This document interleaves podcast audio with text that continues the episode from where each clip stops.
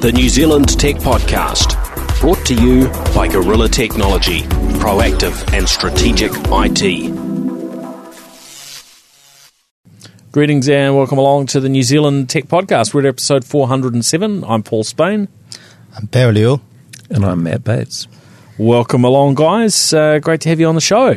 Thank you, Paul, for having me back. Great, great to see you again. Yeah. Yeah, good to be here. And uh, Matt, maybe we'll start with you. Just a little, uh, you know, tell us where you fit into this big wide world of uh, technology. Oh yeah, I've I've done. Uh, spent the last three months trying not to have anything to do with tech, and uh, I just returned from uh, three years at Amazon as a as a manager there, and uh, Amazon Last Mile, um, and yeah, just back on the ground here in Auckland, having a life again. Nice, nice. Oh, it's great, great to have you back in New Zealand, and uh, great to have a chance to uh, catch up and, and chat today. Yeah. And uh, Bear, you've just been on the show in the last few weeks, but you Yeah. maybe remind uh, listeners where you, where you fit into the tech world. Uh, yeah, sure. Uh, so thank you, Paul, for having me back again. That means I didn't mess up last time. yeah. Uh, uh, I'm Bear, and I used to be a UX designer, and now I'm a marketing guy. But uh, I also host a podcast named Bear Talk, which won uh, the iTunes Editor's Choice a few years ago, and also be listened um, uh, 20 million times in China. And I'm really happy to be here again and talk something about technology. Great. Well, let's uh, let, let's jump straight in. There's so much to cover today, so I haven't quite worked out how we how we're going to do it. It yeah, probably means we will we'll go a little bit more in depth on some things than we should, and um, uh, other things we might have to uh, skate across uh, pretty pretty quickly. Now, talking of skates. Um, electric transport is changing, and uh, Segway are launching this thing called the Drift W1, and um, a pair of them just arrived in in the country uh, a few hours ago. Yeah. Um, and Bear, you've been riding them around the office here. Yeah. Um, I'm trying to get my head around the, the, the whole concept. I saw saw some videos online before that they arrived, and you know we we knew they were sort of coming. Uh, I think through from California uh, late late last week. Yeah. Uh, I'm guessing they're probably the first ones um, to arrive in the in the country. Um, there was an article and and uh, some video footage in uh, the Verge, and they were talking about what is the most dangerous gadget uh, right now uh, that they had in their office, and they were you know they were sort of point, pointing to the um, uh, the Segway Drift W1. Um, I saw and Engadget sort of took the opposite view, which is they're not as dangerous as you might think. Um, but these are they're, they're very heavy. Um, they they look sort of like a, a, a roller skate of sorts. Um, and but, but basically you just stand on them, so you don't strap them to your foot. Um, but as I found when I tried to pick one of them up the wrong way, when it when it thinks you're trying to do something, uh, you know. It, it responds. So I guess you know, as I sort of tried to grab it to pick it up, uh, it presumed I was uh, standing on it and, and leaning in the direction I wanted to go, and the the motor spun up. Um, uh, but they're actually, you know, they're very smart. What's what's been your experience of uh, uh, riding the the Drift W1? Do you think this is the future of transport for everyone in New Zealand? Yeah, I think uh, it could be a very um, interesting toy to make your jo- uh, make your life um, with a lot of fun, a lot of joy and fun. But maybe it's not a big game changer for for electric uh, transport.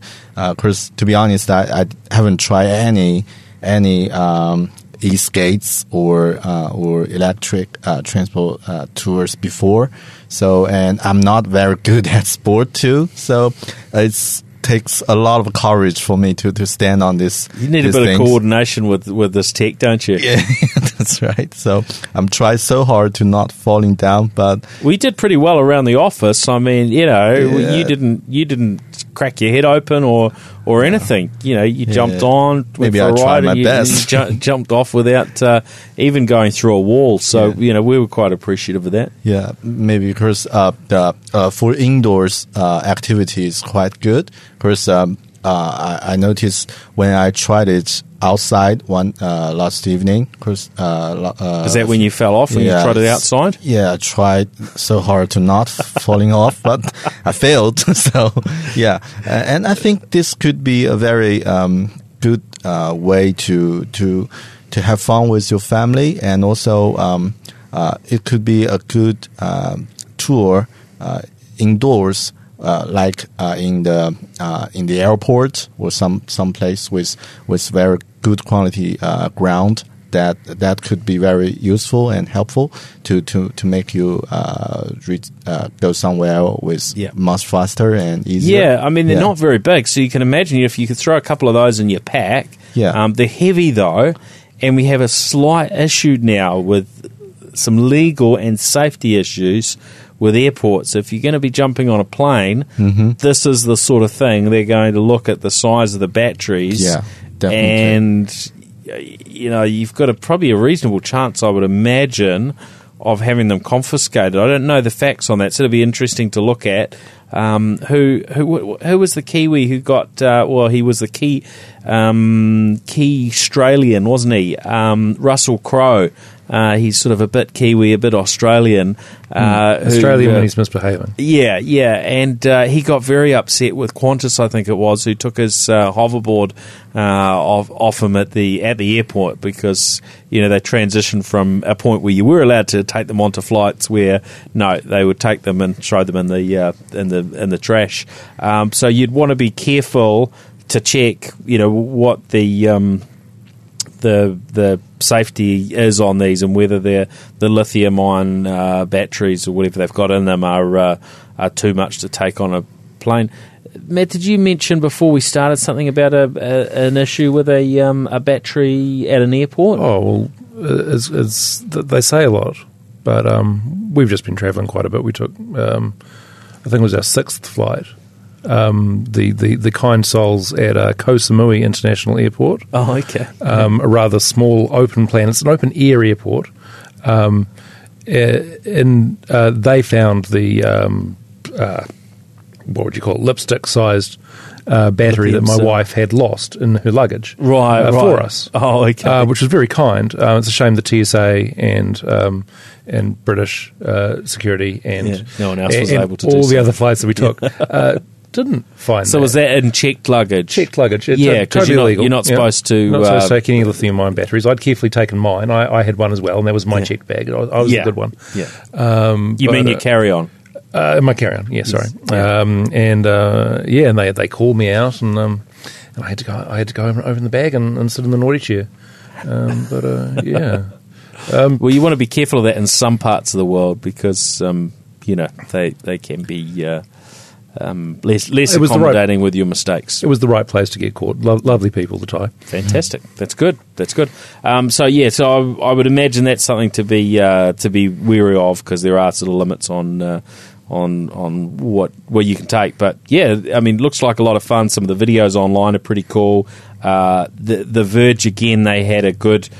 Uh, there was yeah one little one little piece in their video um, where the uh, the tester she was trying them outside and she tried to go over a small bit of curb, and uh, that was when she, well, she was no longer standing.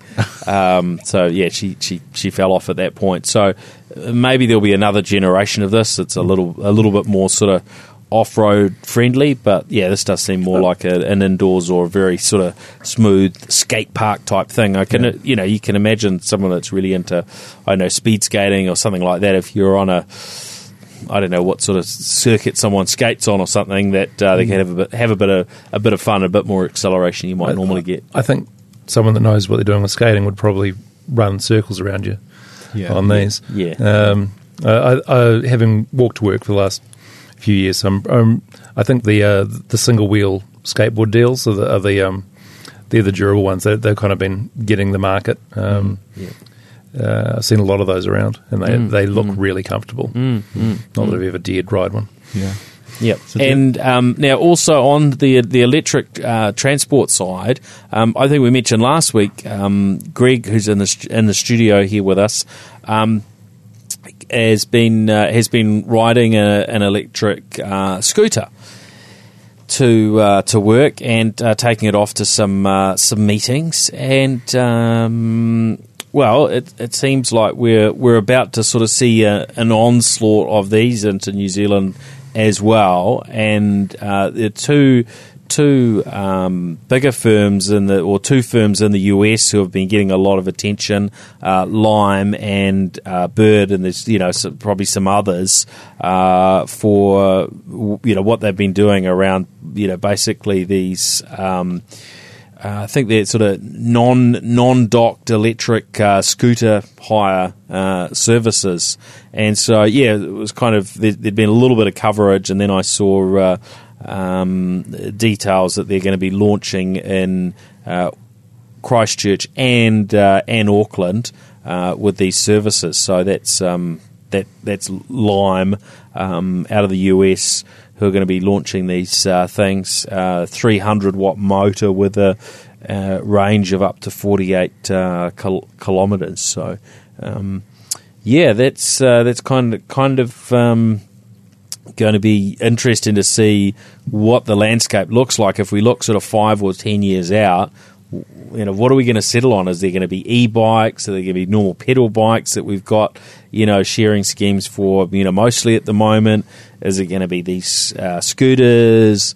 Is the sort of hoverboard type thing going to come back in again? What's the, uh, uh, you know, what's actually going to land? I'm, uh, I'm, I'm very, uh, very curious as to, um, you know, what's the best mode, or will there be, you know, uh, you know, multi- multiple things that we, we end up with sort of uh, sticking around in the in the market because I guess the more you sort of splinter it off, then the harder it is to, to get to them. Whereas if you know if everything's sort of standardised on, uh, you know, let, let's say these uh, these electric electric scooters, and you don't have you know e-cycles and, and other things available on a rental or you know sharing basis, then you can imagine having them in loads and loads of places. Right, It'd be really easy to get around, and you know, you just dump it at the other end, and it clogs up the footpath until it gets tidied up. Yeah. I mean, a few Yeah. challenges. Yeah, I've I've certainly um, uh, I've been in Seattle for the last few years, and uh, I've I've had to um,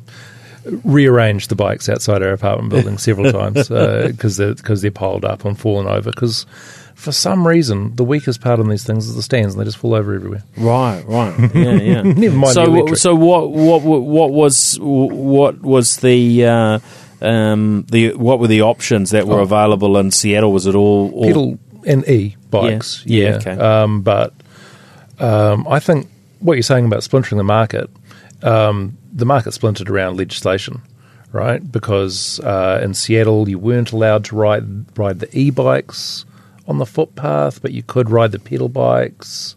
And I think that's what they're doing here because I think uh, it used to be only that kids were allowed to ride on the footpath, and, and they're trying to make it more accessible. So they've chosen scooters, and in Aussie they'll look at the legislation and work out what it is there, and uh, and it's just going to be each legislative market's going to come up with a solution that kind of seems friendly and easygoing. Um, but the e-bikes were too expensive in Seattle. It was like three bucks for fifteen minutes. You could get an Uber that far, you know, um, pretty much. So it's a bit of yeah, so it's a bit of fun to try it a few times, Yeah. but um, you might be less less motivated when when you know you're getting a, a whole car and a driver for uh, for around the same price. and it's ex- kind of hard to get your head around, right? That's exactly right. We tried it Yeah. once and went, oh, Yeah, okay. actually, these e-bikes are really heavy. right, the bat- the battery packs they had on these commercial ones were, Yep. were heavy because Yep, you know yep. uh, they're not not plugging them in. So it's oh, okay, so uh, uh, you find them a bit unwieldy, and uh, yeah, but um, good fun. I think pedal bikes. I, honestly, I think pedal bikes are going to um, be quite dominant Mm, if you put gears on them. Uh, I noticed there was a fixed gear scheme in Auckland. I don't know if it's still going. Yeah. Um, but yeah, not very compatible with hills. No, no, and um, but you know, from a simplicity point of view, if you if Yeah. you're not having to deal with the, the electricity and Nothing uh, to charge. uh, and and docking. Now, I read about the, the scooters being the e electric scooters being something that they would uh, basically go around and locate and and collect them up and so Mm. on at the end of a a, a day. That I mean, it sounds like quite a lot of work, but it depends how, you know, I guess depends how far out things are. That sounds Um, similar as uh, China, China, uh, China's uh, share bike. Mm. Yeah. Uh, so, uh, but I, I think uh, the scooter could be not very a, a good idea for China market because um, now the share bike uh, is so popular in China, Mm. but uh, there are a lot of issues happened at the same time. So uh, just uh, it's it, they're everywhere. And just sometimes block the roads. Yeah, I know. always- I noticed that. You know, you'd see some problems. places, and there was there was a lot of bikes. Yeah, in, yeah. uh, And it's like a uh, one uh, place. Yeah, like a, a bike's uh, tomb yard. So with with with hundreds of bikes and just that uh, uh, stock uh, uh, was was a high height. So Mm. yeah, that's that could be uh, not a very good market for uh, yeah for uh, Mm. for China for China. Yeah. Yeah, it's um, it, I'm yeah, I'm a little bit worried about the uh, longevity of of some of these bikes, and I you know saw a picture of the um, yeah the Auckland sort of uh, the bike sharing that's here, and then you know they take them back to their their place and try and fix them up, but boy, they had a huge pile of bikes that were just you know basically considered uh, write offs. So you know, yes, there's some good aspects, but uh, yeah, potentially you end up with a lot of stuff that e- ends up having to be hopefully recycled in some way. Hopefully, it doesn't end up in uh, in, in landfill. But when when bikes are now so cheap, right? I mean, you can, you can go to a retailer and and get a new bike for a you know a hundred New Zealand dollars or less in some cases. Not a great bike. and and you know that's been shipped all the way from China, you know, from China. Um, so you wonder, you know, what has this actually cost? And that's the retail price. Um, so you know, what does it actually cost to put together uh, a bike? And you know, they're they're just so so low value.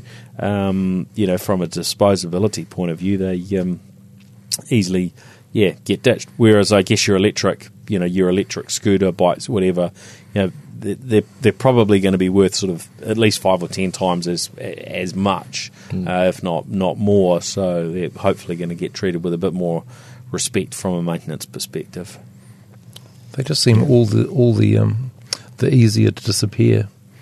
Um, they they certainly had problems uh, with um, people keeping um, a bike in their steel garage, and it drops off the um, can't connect out. And Right, oh, hide it in your little it is. Faraday cage. If you if you're ever worried about being able to find a rental bike, Yes. here's one in my garage because I put it there three weeks ago. the last time I wanted a rental bike, uh, the scooters seem quite easy to disappear. Yeah, Um, yeah, yeah. It's uh, it's interesting. There's a few uh, a few a few challenges, shall we say?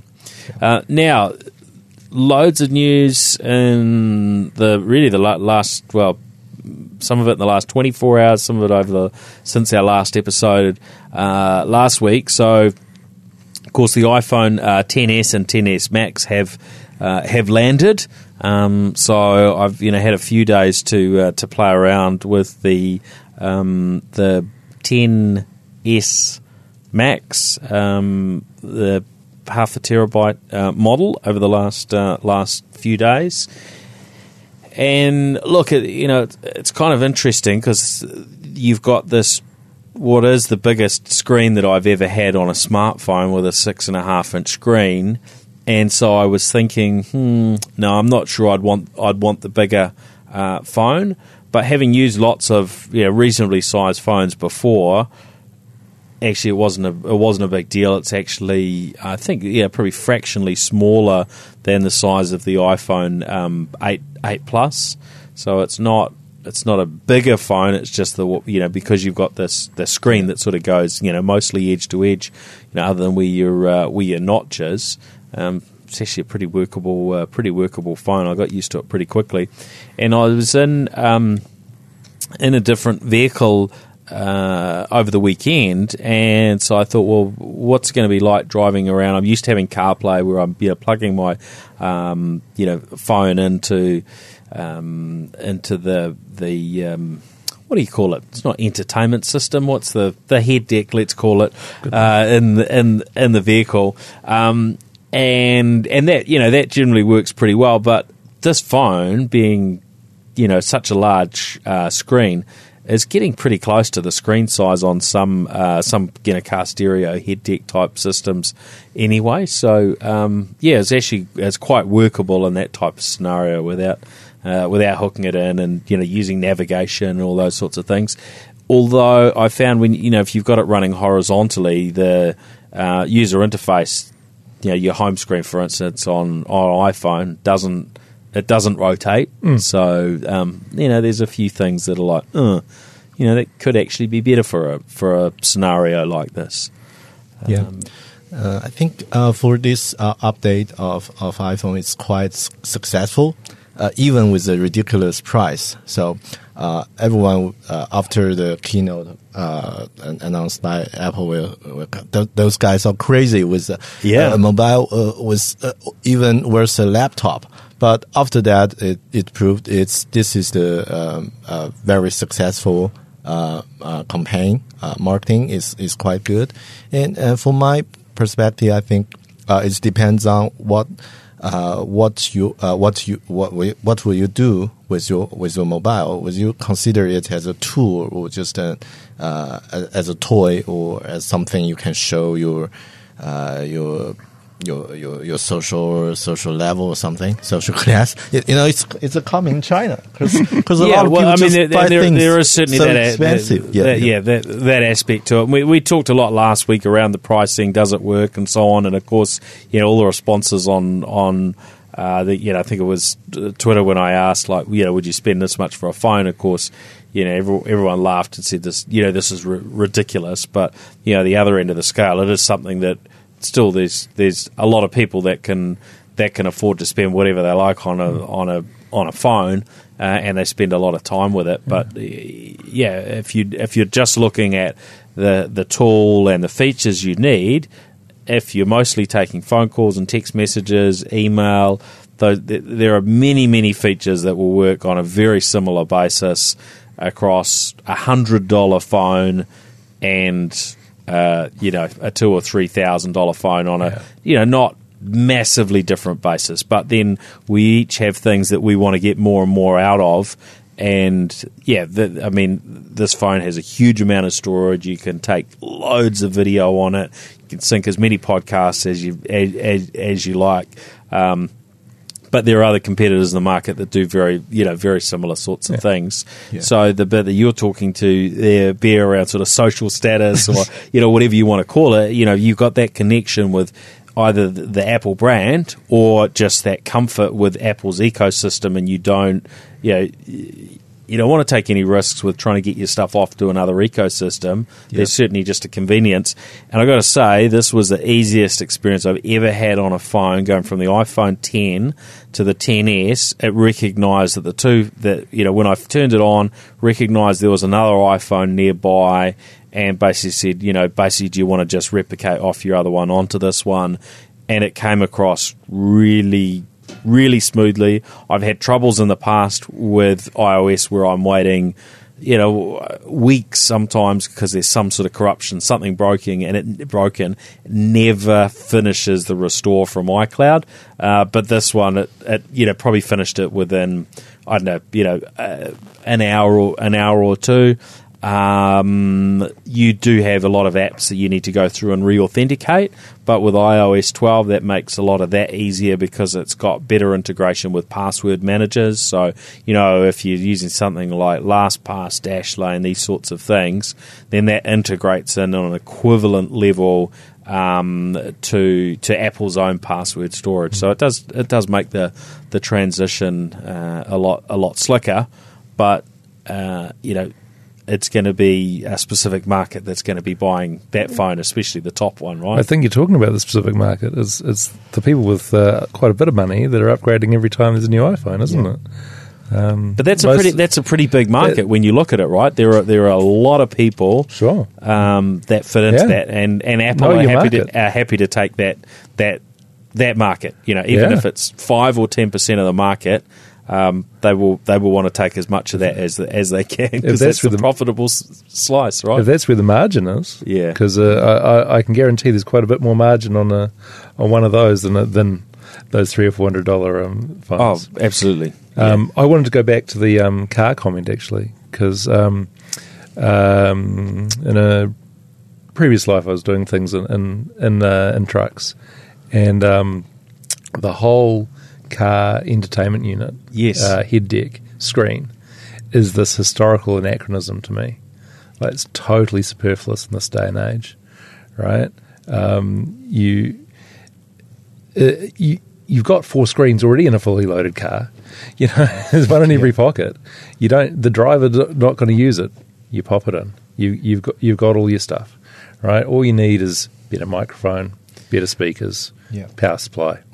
Right? Yeah, well, that's that's a good point. And look, I actually I actually find um, that the microphones in in a top end phone now, and it, and and look, the the mics in the iPhone are very good.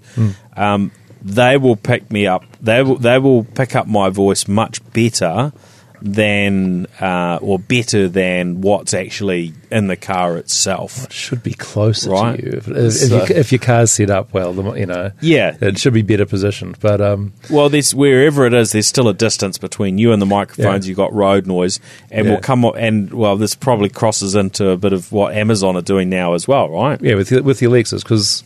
Um, so there's an announcement about the Alexa in car. What's it called? Uh, Alexa Auto, Alexa Auto. Yeah, uh, Echo Auto, sorry. Echo Auto. Echo, Yeah, Echo yeah, Auto. yeah, yeah. Trying to remember Oh, all these terms, even for Um, uh, someone from ex Amazon, you get mixed up. So Oh, that, that makes that makes me feel a little bit better. that- yeah, because I, 'cause I was an expert in all these things. I was just, I was just across everything in Amazon, Paul. That, that was pretty much my job, just make sure everything was going well. Um, but yeah, I mean, the difference with the echoes in home is, is all those microphones, right? The directional microphones, Yeah. knowing who's talking, da da da da da. Yeah, And I've seen Google Maps with its um, uh, market share, which is huge, go nowhere with voice recognition, which is really interesting. How hard is this? What stopped a company like Google from being able to actually go somewhere with, with, with voice, right? Because it's arduous trying to get it to do anything off voice in it's a relatively hostile environment in a car. Um, and there's a lot of things you can do, and a lot of things that advertisers will pay you to do. Mm, You know, add a stop for food, yeah, right? It's a gold mine, Yeah. um, and it's gone nowhere. So this, this Echo Autos are a really big thing, and uh, Yeah, I, I, what stood out to me was that it had eight micro Yeah. eight microphones in it, Yeah. right? And I, and and yeah, that that's the yeah that's the big challenge in the in a car is being able to hear over all the noise and all those things, and having you know having the mic set up of. Um, you know, an Echo device, and I'm not sure. I don't know. Can't remember how many mics are in a normal Echo. I think it's half a dozen, but it could be eight. So eight. That's um, that's pretty phenomenal. Obviously, that you know, uh, I mean, the number doesn't really matter. It's how well it works. But I'm sure that's part of being able to make this, you know, work that work really well in, in a vehicle. So I'm curious. Um, I may have mentioned it last week, but um, Google Maps arrived on uh, Apple CarPlay last week, so you now have that app. I haven't spent the time to w- figure out how to control it with my voice. So if I say um, "Hey" and that particular name that begins with S, I won't trigger people's phones or anything at the moment. Uh, Uri, um, joining those together navigate to Yeah. you know X Y Z, then you know it goes back to Apple Maps. And I, I tried a couple of, uh, well, maybe I, I tried one thing once to see if I could get voice to control uh, Google Maps, and, and it didn't. So um, it's probably something really obvious, like you know use Google Maps to do you know X Y Z or whatever. But um, yeah, it was um, uh, something I've been manually, you know, ma- manually putting in. Quite interesting the differences between the two, but um, look, the, the the choice is now uh, is now there on the on the platform among, I- I amongst think- other new things with iOS. Yeah, I think when when Matt uh, mentioned uh, it could be a gold mine uh, in in car, so with uh, with a voice navigation, it's also uh, reminds me maybe it's could uh, it could be a gold mine, but it could also be a danger zone. You know, um, like a voice uh, sometimes uh, at the technology at this stage is very accurate now, but not 100%. And driving, it's like uh, a scenario requires 100% accurate for, for technology. Like uh, when you turn wheel, it should supposed to be uh, without n- even 99%. It's No, not, not, we don't not- need safety in our vehicles, Bear. well, nah, don't worry about that stuff. because I'm a terrible driver, so I don't care, care about safety very much. Yeah. You got, realistically, you got th- you got three options. One of the, one of them's not really an option, and an option is don't play with your phone. Right? Everyone's Yeah. going to play with your phone. They want to know where they're going. They're they're not going to pull over. They can't pull over. Right? Uh, lots of time, voice or fingers. Uh, best option is passenger. Uh, Yeah, yeah, that's, a, that's a good option. If you don't have one of those, Yeah. voice is a lot better than this. So for a lot of commercial applications, Mm-hmm. voice is a really big uh, b- Mm, big deal, right? Um, uh, truckies have to uh, log all this, log all their movements, right? Mm-hmm. Start my brake, Mm. stop my brake, right? Easy peasy. They- They've already stopped. It's not a big deal, but um, also you, they want to communicate with people. Call X, Y. That that stuff works these days, right? Yeah. But um, yeah, the, the stuff I was talking about with Google Maps is going that extra extra layer interactivity. Yeah. Um, Google it doesn't ask you anything, right? Uh, can I use the T two lanes?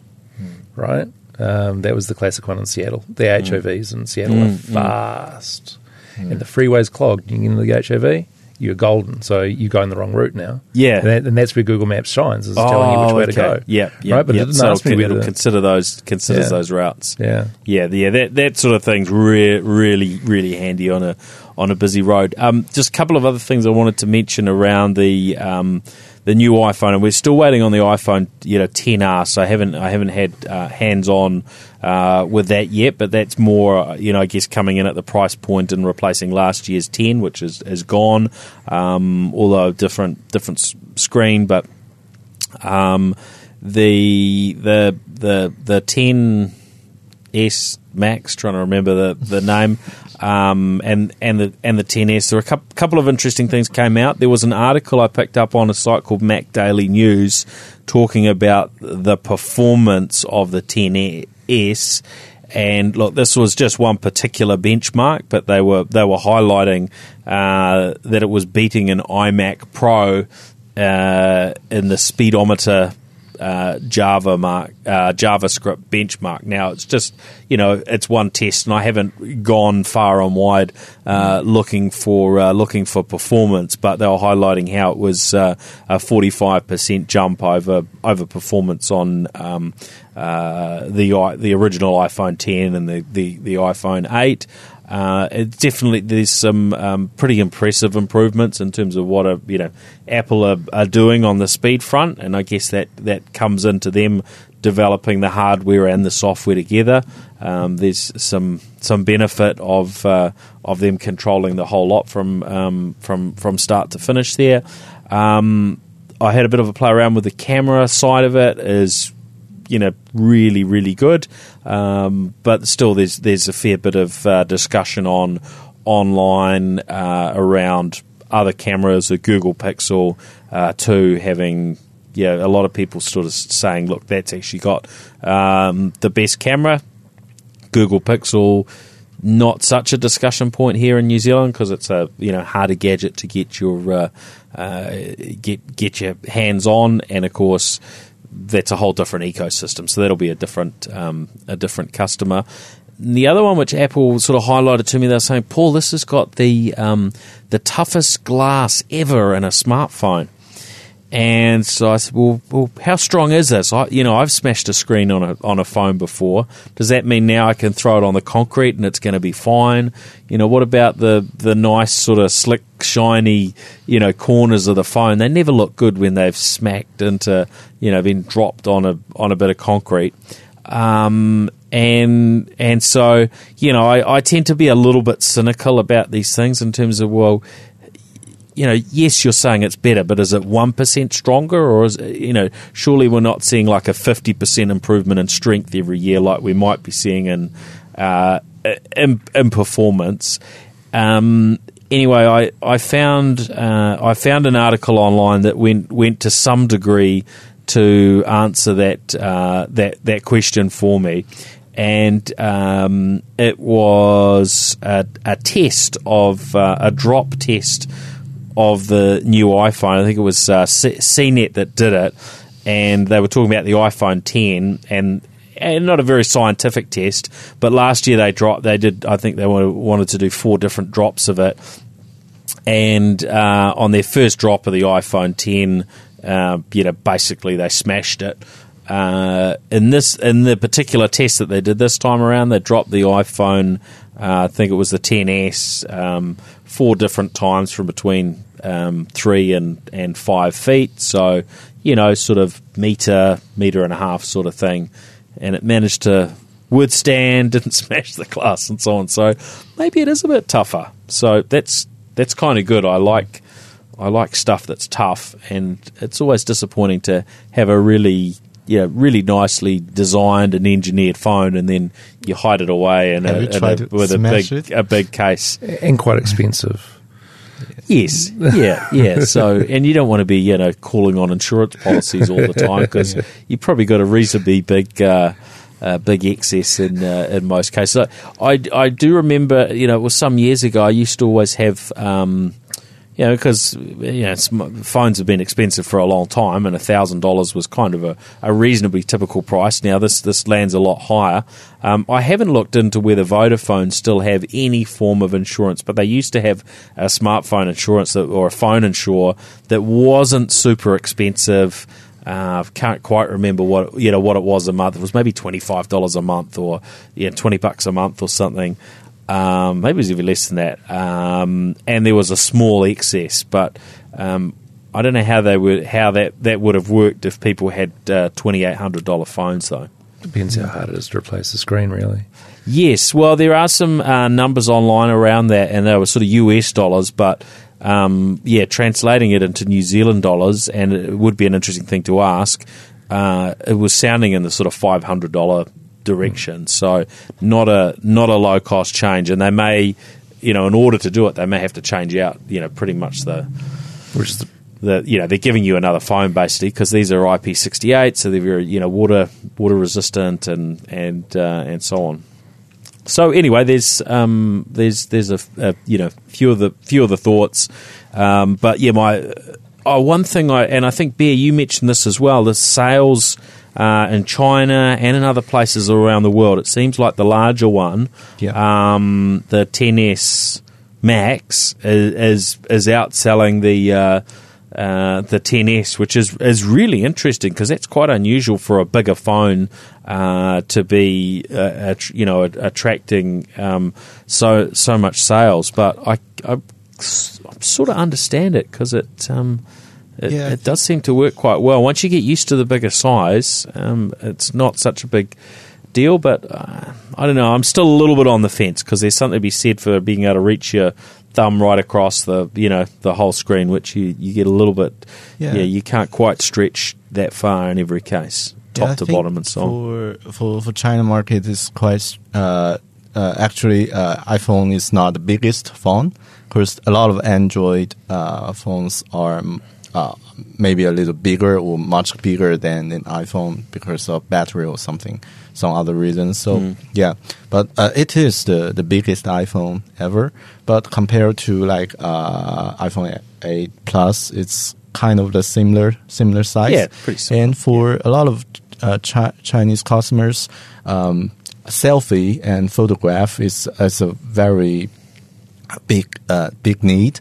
So uh, a, a bigger phone is is better for, for selfie and photo photograph. That's uh, that's quite a uh, quite a uh, strong need for, for China. It's an important need, isn't it? Yeah. Being able to take good selfies. Yeah, Do you take a lot of selfies, Matt? uh, blind, preferably. You know. uh, of course, it's important, but uh, Yeah. I don't know. I think uh, I'm sitting here thinking, oh, my left wrist looks a bit blank. Um, you know, my wife and I are talking about status symbols, and and, and both and both sitting there going, who wears a watch these days? And as we were walking through um, Bangkok Airport, and uh, and then we counted, and like we found like two other people that weren't wearing watches, and it's like, oh, well, the status symbol. Uh, Yeah, state symbol aspect is pretty That's interesting. Isn't it? I mean, It's I quite I quite I liked think. to watch before before I moved to sort of you know wearables and so on. I quite Yeah. liked having you know having a watch. Um, you know, you don't have to go into your pocket to get your um, your uh, pocket watch out. I mean, your smartphone Yeah. out. Um, but uh, yeah, that's it's um, it's something where yeah these days I'll tend to be wearing you know some gadget that that somebody's uh, you know sent sent across, and um, today it's. Uh, uh, it's the Fitbit, and you know I like its sleep tracking and you know th- those sorts of features. Um, in an unusual situation where I had a briefing with Apple on the uh, Apple Watch last week, but they didn't have any uh, to distribute and said they would be coming later. Which um, you know, if I was very analytical, and you know, it, it is interesting to watch the you know the way that Apple operate. You know, I would wonder if they're wanting there to be a bit more talk about the, the phone than the uh, than the Apple Watch just yet. Um, although I've got to say, the new Apple Watch. Uh, with you know the the way it's just you know you got, I think it's about thirty percent bigger uh, screen and so on. Um, looks really good, and I'm I'm looking forward to having a bit of a play. And it got me sort of interested in the app side because I, you know I've used an Apple Watch for a long time, but mostly when I use a wearable, uh, I'm mostly use, still just using it to tell the time. And then those tracking features that it does, and you know, in terms of you know w- exercise, um, sleep tracking, which the the Apple Watch isn't really the the device for, and um, and so on. But you know, they they talked a lot about you know improved performance and so on. So uh, I'm I'm, I'm kind of curious, and of course, yeah, you can do you can do payments. So if you want to be out and about without a phone. Um, you know the the watch is starting to become a you know more and more useful thing, so you can be mostly off grid, um, but still have a you know an ability to make payments and, and so on. Although that's degraded in New Zealand because the uh, the eSIM variant isn't selling here yet, and our telcos are still sort of scrambling a little bit to get their story together. So we still don't, you know, and I did have asked about this. We don't have any confirmation yet from Spark, Vodafone, or Two Degrees. They've all got different things of yeah, yeah, yeah. Just wait, sort of thing. Um, so eventually we'll see that, and, and that will also relate to the, the, the second SIM that's embedded in the iPhone, which is the you know the the eSIM uh, capability. So at some point in time, um, you know we'll be able to use that uh, that capability. Um, the other thing with the watch is the uh, new ECG capability. That's not launched anywhere yet. It'll be coming to the US first, and you'll be able to do a ECG basically, you know, with your watch on on your wrist, and then send the details off to off to your, you know, GP or whoever needs to uh, needs to see that, which is uh, is is interesting. Uh, but New Zealand doesn't get that functionality initially, and it seems to be because they've sort of got they've got the um, you know medical sort of sign off in in the US, and that I think is the only place they've got it so far. And so they're a little they're a little bit cautious in you know releasing something that uh, that that doesn't have have an approval as a as a medical device. Uh, and I guess they don't want to release it as a toy because you know people will maybe have certain expectations on it. Yeah, it Um, I'm not not quite sure of the reasons there, and I, um, I'm guessing there will be a way around it to to get it working. But um, the way the discussion went certainly suggested Apple won't be um, encouraging that or, or or making it easy. I think it could be a very good market to care about more about health and and your your life save your life sometimes. Uh, you know, after the uh, the keynote of Apple and my coworker in China, uh, uh, uh, developer, and he he just so excited and t- uh, told me that uh, the new Apple Watch could save probably could save him sometimes in the future because he has a, a problem in in his heart. Right, So um, and they, they have a new function that when you fall fall off and without any other movement, uh, if you set up uh, before uh, on your Apple Watch, it can send uh, send emergency uh, uh, message to to some someone. Yeah, if So- if you've got the eSIM, which we Yeah. don't have available here. Yeah, so- so this could not, But yeah, I mean, there- there's look, there's some really cool stuff that they're doing, and in this case, you know, sometimes we see areas where Apple sort of wait and they watch, and then they, you know, they they'll improve and do something better than someone else. But there's a number of areas, you know, here where we're seeing sort of Apple be the first to market with something, Yeah. and you know, and, and doing some some you know, reasonably innovative stuff. So, I, look, I like the idea, um, and you know, any of you have got older parents or grandparents who you know you you maybe not nearby and you uh, you know you're concerned for their uh, their their safety. The idea of of knowing that one of them could you know could wear a device it's you know sub a thousand dollars and give you some peace of mind around knowing if they fall that you know you could get that uh, alert. You know that that seems like a reasonably good uh, good investment to me. uh, Yeah. That, that to me, uh, like both of those statements sound kind of worrying because now we're in this world where you've got extremely expensive um, medical devices, medical grade devices that you can rely on well, medical devi- as yeah. long as the security isn't absolutely rubbish, uh, which happens on some of them. Hmm. Um, but they're designed to make very sure for the hundred percent case, right? But they are, And as you say, very, very expensive. very expensive. Right? Yeah. And then there's a big jump down to something that's going to make a best effort. And yeah, the the um, the PR on that one's going to be pretty mixed, isn't it? It's going to be, hey, this watch that has this function Didn't work. didn't do it, and it was one twentieth, one you know, some huge fraction of the price of of the real solution. Well, it's it's it's a hard uh, it's a hard um, pricing.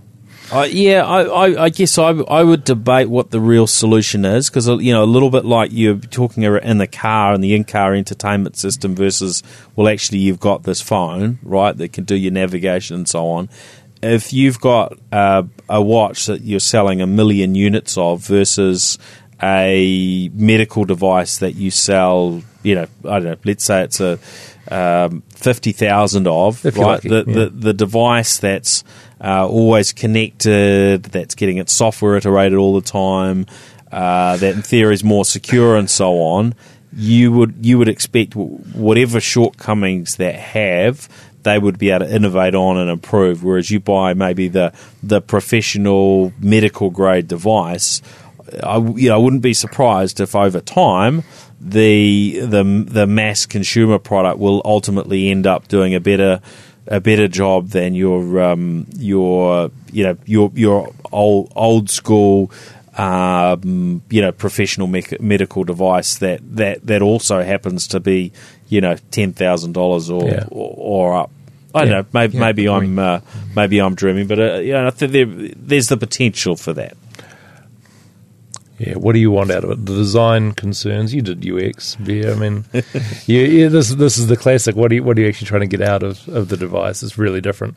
If it's a watch, it's not there to annoy you. A medical device is is, is there to make make very sure, and it will annoy you if required to make sure. Right? Sorry. Yep. And I said annoying device, and, and, and, No, this- and- and suddenly one's Beer's doing- watch doing- started exploding. doing, uh, do- doing- Um, getting carried away. Yeah, um, that, that, that was on cue. Very, very good. Yep. Um, Um, now another device. Um, now, it's, yeah. So, yeah, we've talked. Yeah, there's, there's still a few bits to talk about, and we're just about out of time. So, um, Microsoft had a whole lot of news out overnight from um, Ignite, and we might dive into some of that next week and unpack that a little bit more. Um, one thing for those that are in business and use Microsoft's ecosystem with Macs uh, may well be interested as their um, uh, OneDrive or uh, SharePoint uh, system now will work with on-demand um, file delivery on, on the Mac. So uh, Dropbox does a, a variation or it does this type of thing already, um, but you know very important I think for Microsoft to be um, uh, in this space, and it basically means you can have a whole file system sort of you know a, a sort of a, a, a shadow or a, or a view of it from your machine, um, but the files aren't necessarily all stored down locally on your uh, on your device, such as your Mac, and um, this will just stream those down on demand, which is uh, yeah definitely something that's been lacking compared to uh, OneDrive on uh, on Windows. Um, they've got a new virtualized multi-user um, variant of uh, Windows 7, Windows 10 uh, desktop that'll be able to be hosted in um, their Azure cloud. Haven't seen a whole lot of detail on that uh, yet, but I'm sure there'll be some interesting uh, use cases on, on where that might come in. Be it you know people that are wanting to uh, work from a smartphone, but to be able to get access to you know, basically a, full blown uh, machine in the cloud. Uh, and one of the other things that was uh, was was interesting to see is their Surface Hub uh, 2, which is their big meeting room, you know, touch screen, video conferencing, etc., etc., etc. device. Uh, and there were some quite curious bits about that. Um, they seem to have have uh, been inspired, shall we say, by some of the competition's products. Uh, so you, ca you know they, they now have a version of that that sits on a rolling trolley and can be moved around the place, and you can spin it from landscape to uh, uh, to portrait mode on the fly, uh, which it does with the demonstrated software, which admittedly isn't out until 2020. Um, which sort of blows my mind that it could be so long away. Um, but the new software that they're going to be you know, ultimately running on these, so the device comes out in the first half of uh, 2019 with, I guess, similar software to what the uh, the Surface Hub runs today, but the new software out the following year.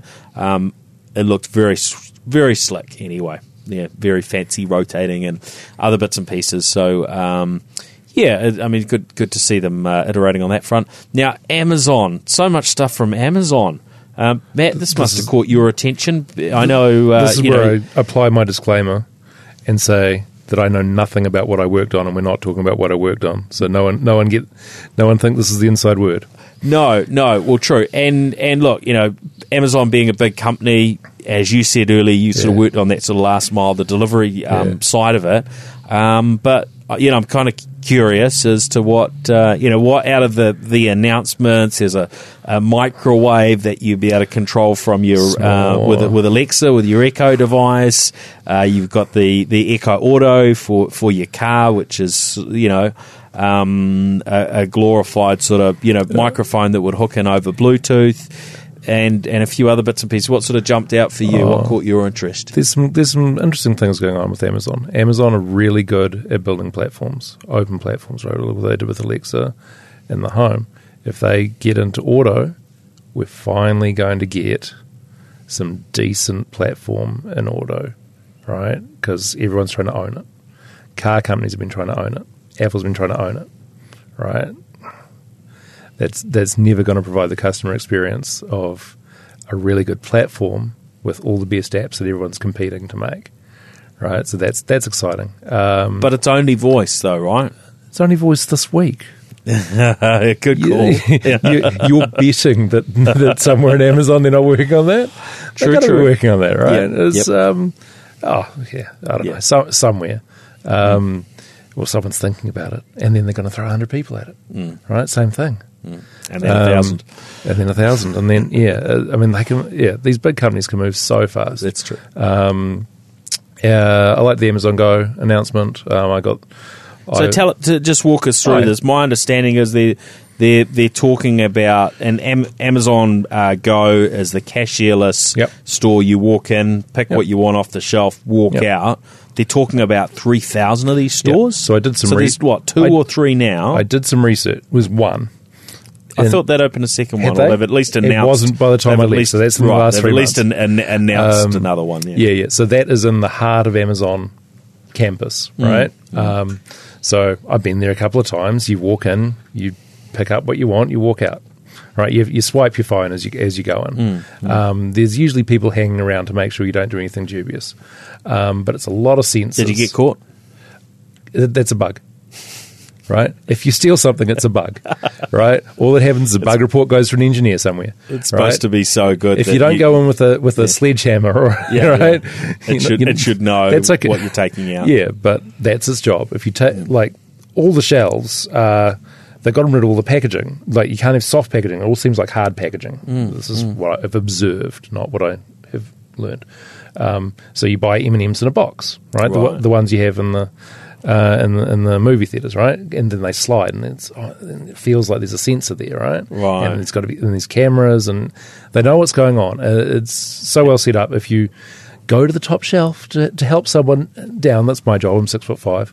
I often get asked to get things. Um, and you give it to someone, it all works. It- you don't get charged for picking something off the top shelf and giving it to the person next to you. It knows, right? It, it knows what's going on.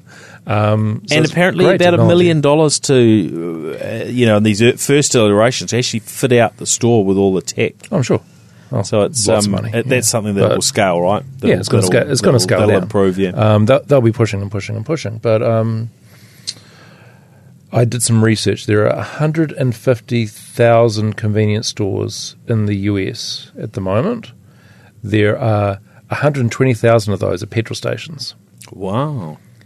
So that's 10%. They're talking about having 10% of the market Of within a- the of the dedicated convenience uh, of actual dairies, what we'd call a dairy. Mm, 7-Eleven over there. yeah, uh, type, and That's very regional. I thought there'd be 7 Elevens everywhere. There weren't. Oh, very okay. disappointing. Um, TV lied to me. Um, yeah, but uh, it's it's going to be a big thing, Hmm. and but it's always what's going to go wrong. This is they've put it in the safest place they could put it in, affluent Amazon Central, right? And um, there's a few things in the press about um, delivery because um, uh, lower income areas have issues with delivery. Um, uh, there, there are genuine safety concerns in some areas, um, and drivers don't want to go to them. And our service, uh, Amazon's, sometimes they, they wouldn't get one day delivery; they'd only get two day delivery because we had to use a different company. And so, oh, why does this? Same thing. Where are the Amazon Go stores going to go? Interesting. all going to be really nice suburbs. Um, and once someone works out how to beat it, that's 3,000 stores. You- You're up on Reddit. You know, where, where, where's, where's the subreddit? Beating, beating Amazon Go. Yeah. Right? And, and you're going to have a bunch of punters out there just, just trying to mess with it. It's so tempting. It's good fun for the amateur black hat. And it's their fault. Because you're saying it has Yeah. to know. Yeah. It's wonderful. Yeah. What? Um, look, this is interesting that they're, the, you know, that they're confident enough with the technology and you know all the other things, and that they see, yeah, they're really making a, a go of it, shall we say? Um, and and the you know the, the pace of it. What I'm curious is about is what's sort of the end end point? You know, where are we at with this in a few times? Because I think, uh, or in a few years, because the cashierless bit at the moment is the bit that stands out, right? But you know, we we put together sort of automation and robotics and AI and things like that. You know, I can imagine, um, you know, let's say now I walk out of the office and if there was an Amazon uh, Amazon Go store uh, down the road, K Road, you know, walk down there, maybe that replaces the convenience store that's down there. Um, how how that might look in the future, you know, is it going to ask me because it's like, oh, it's uh, uh, it's five past twelve. This is the time Paul usually walks down there. Is it going to say, ah, Paul, do you want the sushi today that you usually have? Do you want this or that? You know, could it could it be ready for me to pick up? Could it um, make the lunch that I'm sort of thinking of? So it's not all pre-packaged, pre-boxed, um, but you know, but it's actually sort of you know basically a, a, a well a supermarket of sorts without having to have a you know a massive stock. So you get things that are maybe you know made for, for you based on sort of predictive analysis, based on you know checking in with you, and you know other other mechanisms. You know, you can you can just imagine that there's a there's a potential for there to be a huge variation in that in-store experience, sort of you know longer term. Um, you know, if you need the in-store experience at all, right, and then you could you know tie that tie that in and delivery services as well. I'm not sure they would necessarily uh, cross over on that, but when you, you know you look at Uber Eats today, you know Uber Eats will you know will offer uh, a store that's only five minutes walk away um, to go pick up some, you know, uh, lunch or dinner from them and uh, and and and drop it round to uh, to the office. And Uber Eats' problem is timing and freshness. Um, it's not when you want it. If you can have something in a better state of readiness for for a pickup that's close to you, absolutely. They're making ready meals now, for like take home Um, but I don't want sushi that was made four hours ago. No, that's right. So, And they're not gonna- you know, that no. that sort of smarts where it can Yeah. get that, and it's just been made, and you know, it'll tell you, you know, this is six minutes old, or you know, something since it, since it was But- made, and to have that predictive analysis that it it generates it, and a you know a robot behind the scenes Yeah. kind of you know makes it just before you walk in the store. And you're absolutely right. The, an area that Amazon has always excelled at is prediction, right? Th their entire retail business is based around predicting and having the right stock on hand. And you don't get to make any money if you sell out. And that's a big deal. I saw an interesting one in uh, in San Francisco, which is the uh, the store that has the um, the robot for making uh, hamburgers. Right. And uh, you know, I just got to peek through the window because they weren't they weren't open on a Sunday. But um, basically, as as a startup, as an early uh, uh, you know business in the space, you know, you have that challenge as a new business: is how do you get the maximum return? And they're in a really good position. They basically pre-sold from what I can tell, they pre-sold their burgers a month in advance. So, because everyone wants everyone wants to try out this new robot-made Yeah. hamburger, and it's very custom, and you can order whatever you want. Um, so, they, I think you know, I was there in August, and you know, there was a time in July when they opened it up and basically sold it out. So, there's no point where you know they're having to deal with a queue that's you know out the door because there's way too many people at lunchtime or oh, there's nobody here because it's three o'clock in the afternoon because people are so keen to go there. Um, you know, they, they've got it stacked up between two o'clock and three o'clock so that they're just, you know, they're constantly busy the whole way through. But of course, that doesn't work on a, you know, on a long term sort of scaling uh, basis. But for, for where they are in their stage at the moment, where it's uh, uh, it's in high demand, everyone wants to try out this. Uh, these uh, ro- robot-made uh, hamburgers, it uh, it works for them pretty well by the sounds of it. Yeah, probably it's just a, a short term for business, but That's right. Yeah, yeah. But like uh, the Amazon uh, Amazon store, it's uh, I think the the most valuable for them is is the data from customers, and they already have a lot of data already on Prime and uh, other service by Amazon. So I think the future of that that convenience store is like a, another dimension that they can connect customers uh, not online but with some um, more uh, more customer experience. Like uh, our people are uh, social animal but uh, with with new technology it's it's quite easy to to get yourself in a, a cell uh, in a small space without any uh, connection with other other uh, uh, lively people or, or other offline events, offline Yeah. things. Yeah. So uh, it's like for, for me uh, the this kind of uh, new con- convenience store is like uh, people can have their uh, personalized, uh, customized uh, agent. They can talk when they walk in the store, and uh, it's it's like uh, the the sci-fi movie Her. I, I don't know if, you guys watch that movie. It's like you wear a, a AirPod, a AirPod, and Right. uh, you, uh, it's like uh, a a That was where the the guy had the uh, the virtual girlfriend in the cloud, or Yeah, however yeah. it worked, or something. Yeah, maybe right? maybe Yeah, yeah, that's virtual girlfriend or boyfriend is is your soulmate. Yeah, You- yeah. He he knows much better than anyone else in the world, but and and that convenience store could possibly uh, another uh, place will go into your memory that your connection with with with this virtual girlfriend. So it could be quite not not right or wrong. Maybe it's a new new kind of life we, we have to face. But Yeah, I mean, yeah. uh, look, I can imagine the, the you know the, that it's uh, the, the amount of data that's collected means means that Amazon, Google, you know, these sort of companies that have a huge amount of data about us. You know, you could say technically they will know us better than a spouse or something else because they've got all these, you know, um, data points. There's, you know, discussions around that track before.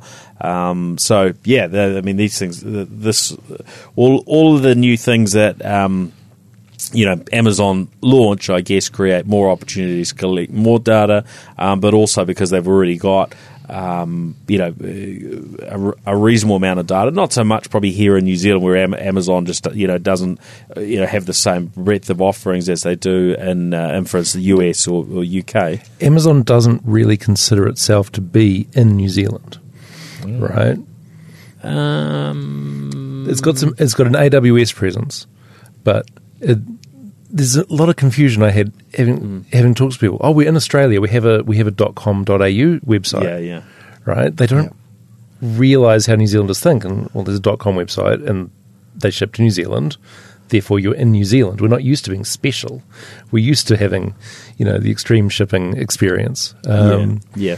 But we, we do have a you know we have an Amazon office now in Auckland, and you know yeah. people and selling so, a, you selling know, AWS services for Sydney. Right? Of- there's, there's no there's no um, AWS node here. yeah, yeah. So it's it's an interesting We don't have we don't have any warehouses and so on here, right? But No. but you know Sydney's not not not so far away.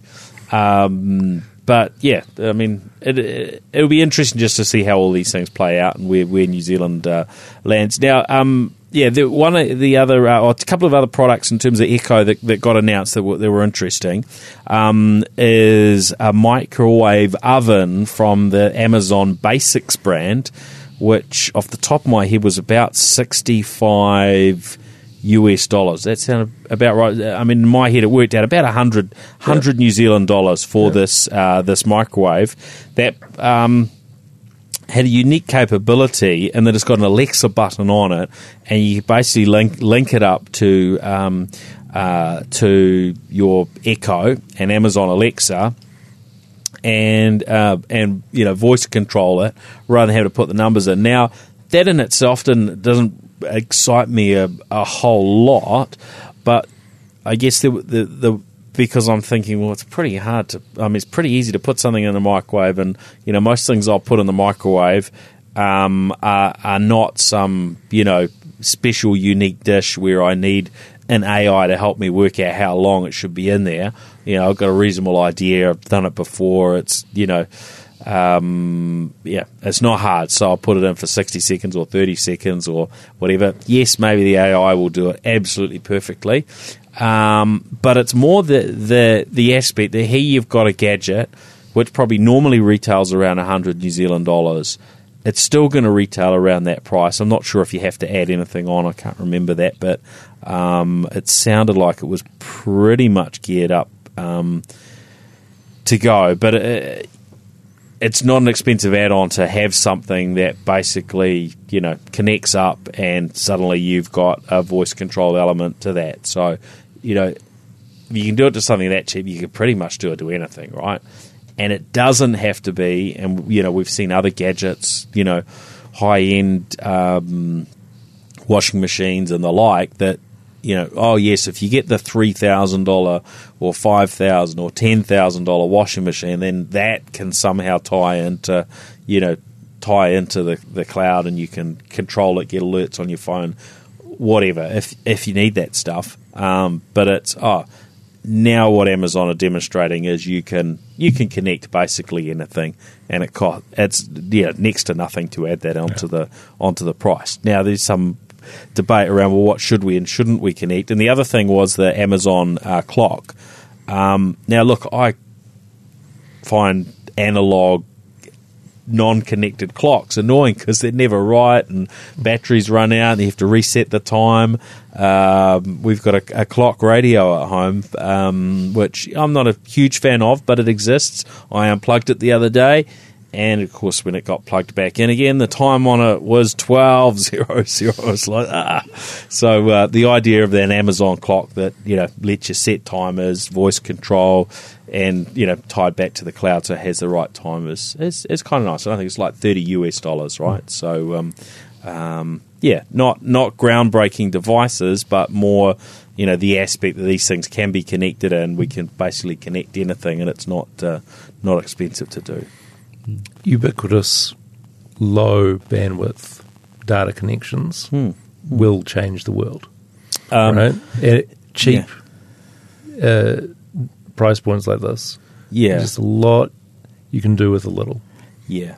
Um, and on that note, um, Spark have just launched their second IoT network, or they're just launching. I saw uh, uh, an email through from them yesterday. So they've got one that sort of you know sits on their mobile network, and they've got a, a quite a, a separate one that doesn't need the mobile network. The mobile network uh, base one is is you know still got some of the similarities to their other network, and you know reasonably low power and um, you know and so on, um, but it can move data a bit faster than uh, than their, their other IoT networks. So we will save sort of diving in and discussing that for another day, and we, we might get uh, someone from Spark in so we can uh, um, jump in further into that discussion.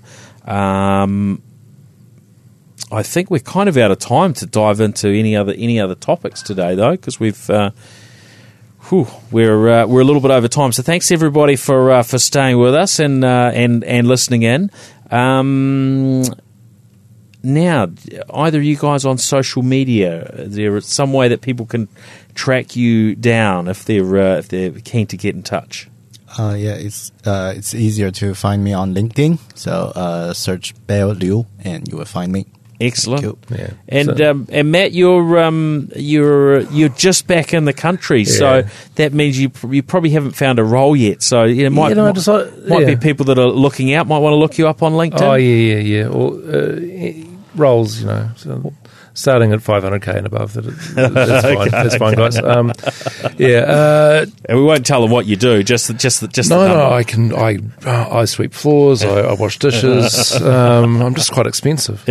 Um, yeah. No, you can find me on LinkedIn if Yeah. uh, if you have anything to say. Um, and uh, yeah, no, hitting, hitting hitting the job search. Um, it's good fun. Uh, catching up with people in my network. Like, like Paul, I thought he was going to give me a jo- get me a job, but he put me on a podcast. So there you go. Well, you know, um, yeah, that's how that's that's how it goes. Um, no, I'm um, I'm sure that look there'll be there'll be uh, your your skill set will probably be in, uh, in in hot demand. So I don't think you'll uh, you'll have too too much of an issue there. But I hope you do get a bit of bit of downtime before you uh, find find uh, find something because uh, you know. It's it's kind of nice to have a break in between. I love Get holidays your house set up jobs. and you know whatever else. We've taken do. three months. That's the only time Oh, get really? a decent holiday. Oh, where did I you go? thought- Uh, Norway, Germany, Italy, Croatia, Montenegro, Greece, Egypt, Thailand, um, UK, UK at the start. Yeah, yeah. Wow. Nice. Oh, that's Um, that's good. Oh well, it is time you got back to work then. Yeah, it is actually time Yeah, I got yeah, back to okay. work. Um, my wife agrees with you, Paul. yeah, um, uh, I'm idling, uh, but yeah. Excellent, excellent. All right, well, uh, look, it's been uh, been great to have you both on the show. Thanks everybody for listening in, and we'll be back again uh, ne- next week. And we may we may dive a little bit more into some of uh, some of these uh, discussions, but I'm sure there'll be a, a whole round of uh, new things to talk about next week as well. So, lots more coming up. Thanks everyone. See ya. The New Zealand Tech Podcast, brought to you by Gorilla Technology, proactive and strategic IT.